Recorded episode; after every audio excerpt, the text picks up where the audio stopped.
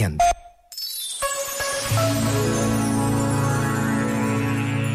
Escreveu Rita Brito e Faro. O mais natural é sermos avessos à mudança, mas esta posição não deve ser cega, pois esta passividade coletiva que se arrasta durante os anos que precedem cada mudança social tem um custo incomensurável. Já foram dados enormes passos na construção da justiça social, mas o mundo está longe de ser o que precisamos que seja.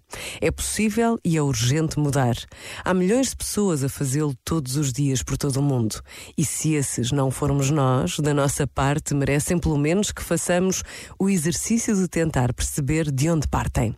Quando aí chegarmos, ainda que não saibamos estar no comando desse navio, ficaremos orgulhosos por saber que o Martin Luther King, a Beatriz Ângelo e o Nelson Mandela do nosso tempo existem e estão a dedicar a vida a causas tão nobres e urgentes como as que lemos nos livros de história.